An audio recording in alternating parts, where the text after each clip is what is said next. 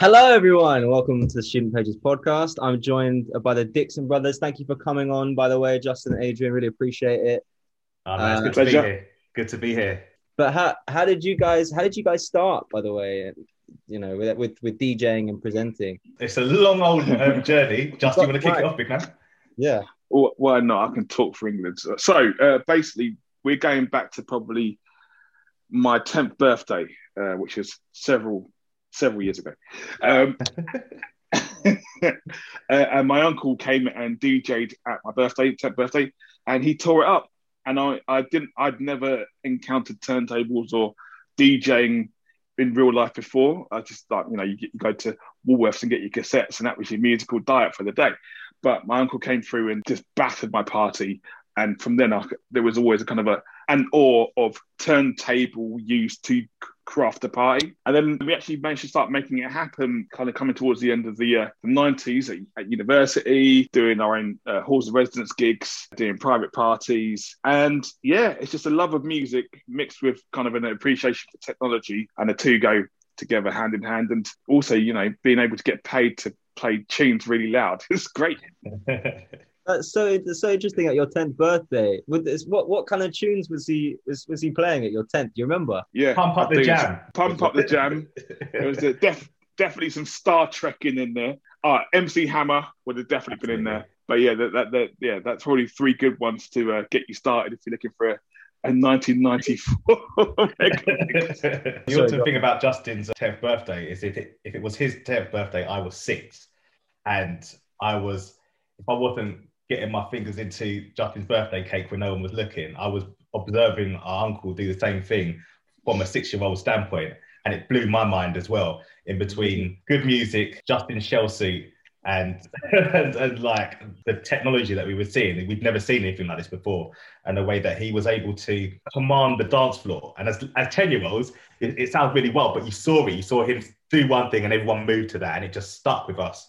I think as we were as we were coming up, as Justin said, creating our own lane at university. Justin went to uni first in Birmingham, and and then I went three, four years later, and we were both on our own separate paths. Like I had my own thing going on. I was I was heavily in like the R and B and hip hop world, and Justin was heavily in like the the UK garage, four to the floor, Todd Edwards classics in that world. And then it wasn't until I sort of came back from uni and I was kind of dabbling in the garage world and Justin was doing his thing that we were both trying to find success in our own lanes and Justin was killing a place called Plan B in Brixton and I literally did the little brother That's thing right.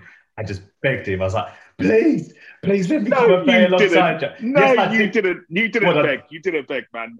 I just pulled the drawbridge down real quick. Bam! Come No, on, you three didn't. No, you did. didn't. No, there was resistance because you knew what Nah. it was when I turned up.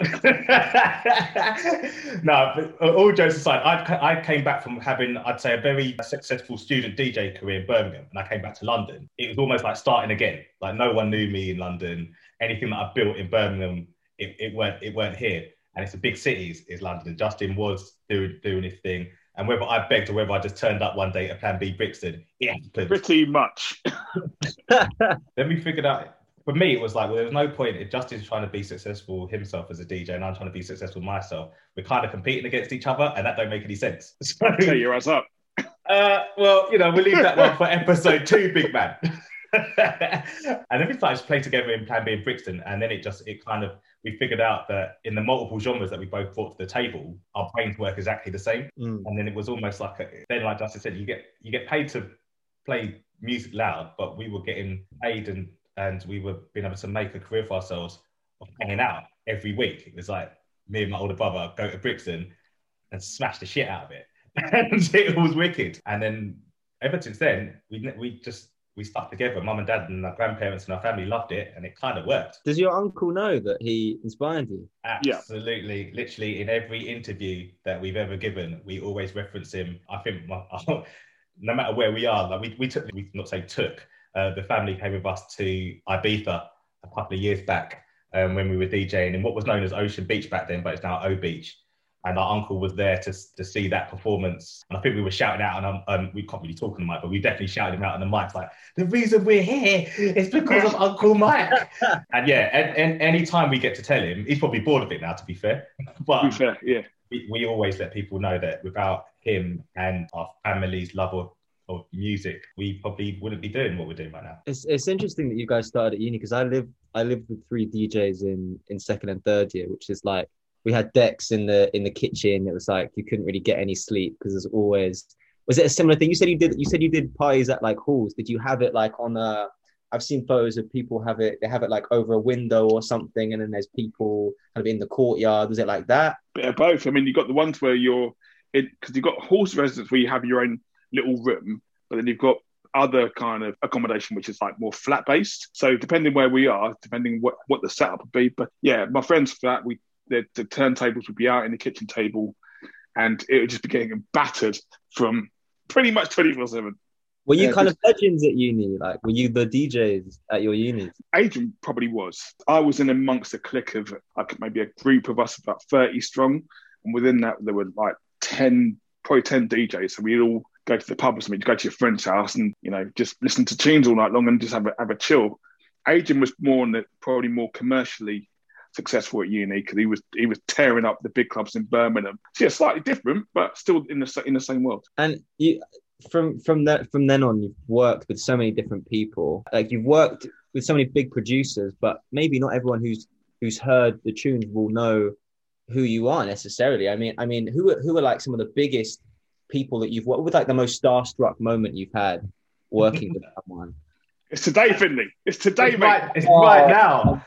Job done. We made it, Justin. We made it. the most, all right, I know the most starstruck I've been, and Justin continuously reminds me of this moment. Is we are like, no matter no matter what success has- has come our way and what we're working towards, we are DJs like proper, live and breathe it.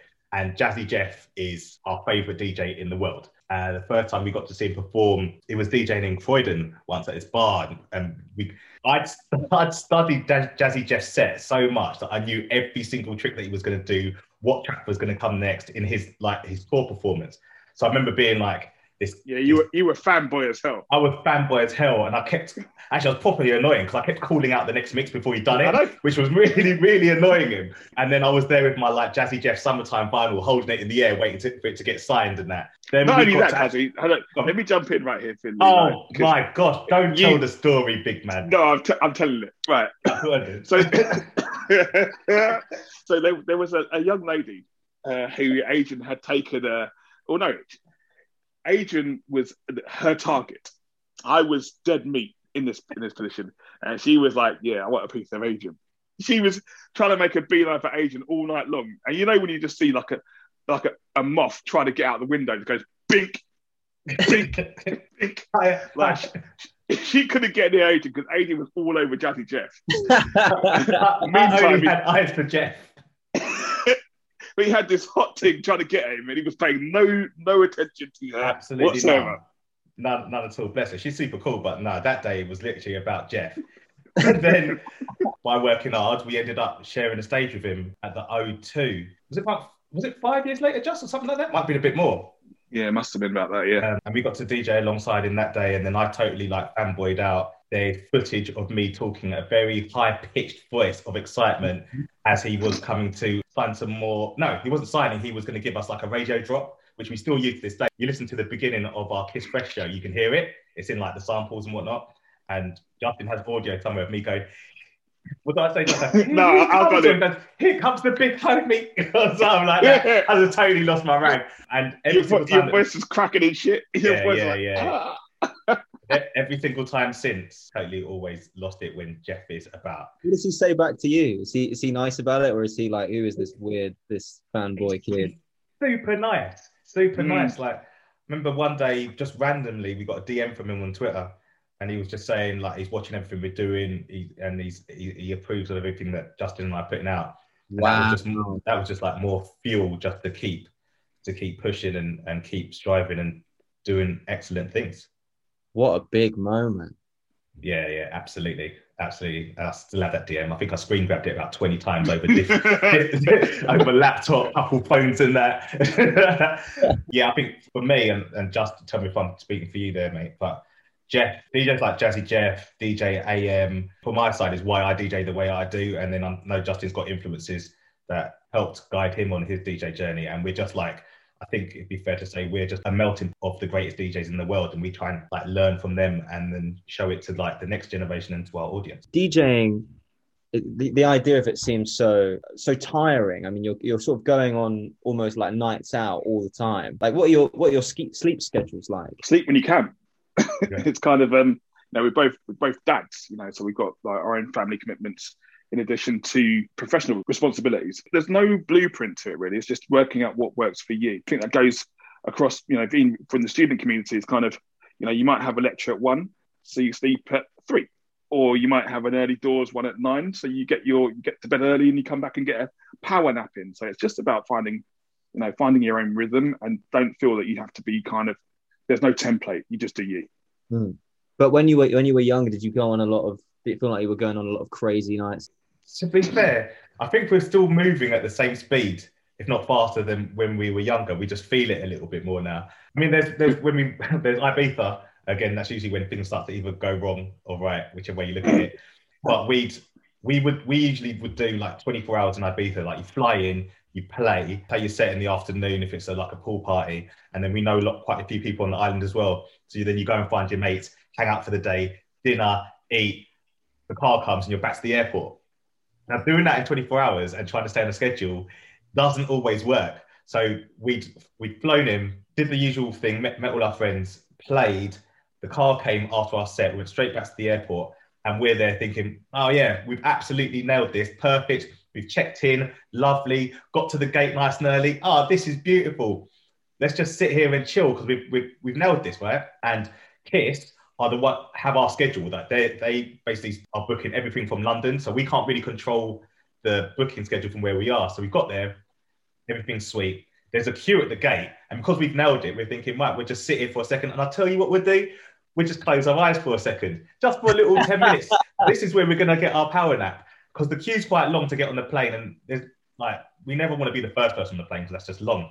So we we both like laid down on the on the chairs, closed our eyes. Justin's even got the laptop on his chest, closed our eyes, and then like popped our eyes back open. The queue's gone down a little bit, but it's not all the way down. I'll tell you what we do. We close our eyes again for another 15 minutes. closed our eyes, opened them, and you know when you wake up just disorientated? We woke up and there was no one there. And then like got up all like, what's going on? Looked out the like the window uh, and just seen our plane taxiing on down the down the runway. So we've like I don't know why we've done. I got up, tried to get to the window, like stop the plane. plane takes off, and now we're stuck in Ibiza. We've got no, we've got no hotel. No, we had a hotel no. that but we checked out. so well, when we checked out, I think one of us kept the room key. so we, we we were just riding our luck here. So we jumped back in the car, gone back to the um, gone back to the hotel, and for some reason the key card still works. So He's gone back into the room. We're in there now. I was like, right, we can just hang out here for a second. Justin then goes, I'm like hiding in this room. And then Justin's gone downstairs. And then suddenly I've got this panicked phone call. And he's like, get out. They know. So then I grab the bags.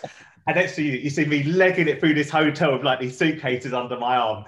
And I pass the management coming back to the room. I'm pretending like I don't know what's going on.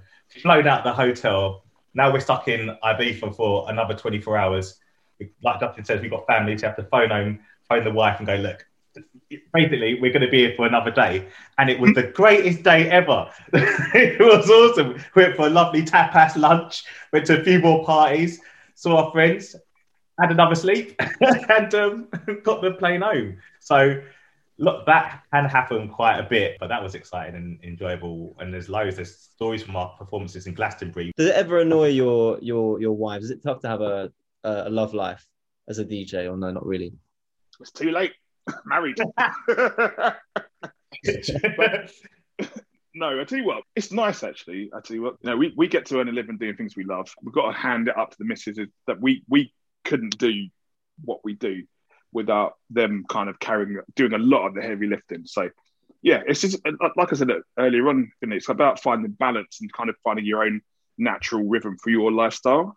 Uh, but yeah, definitely the misses have been absolute lionesses in kind of carrying a lot of the kind of the day to day family stuff that we're just not around to do. So the, the smartest play in anything you're doing where you're working unnormal hours, let's say, is just to be like just work with your cards up. Always let them know what's what's happening. Have your schedule and your diary open, and then you know, there our our wives and our family are super super supportive. So nothing's really difficult. You know, we have to be responsible. We can't just go out for like four day benders in yeah. Ibiza. Like that don't that don't work. So you know, you know, you might need to be back in 24 hours. But yeah, no, the quality in it, it they allow us to pursue our dreams. Brilliant. Well, that, I mean, that's great advice for any uh, any young DJs who might be listening. Any anyone who's who are doing shows in their halls at the moment and uh, probably not looking to settle down, but at some point. Speaking of which, for students who are learning their craft and developing their, their careers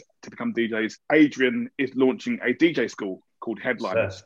which is going to be literally the the, the, the, the bridge for the next generation to come in. Historically, when we started, there was very much a kind of like, ah, this is my world. You can't come in. No, no. If you if you come in, then there's less work for me.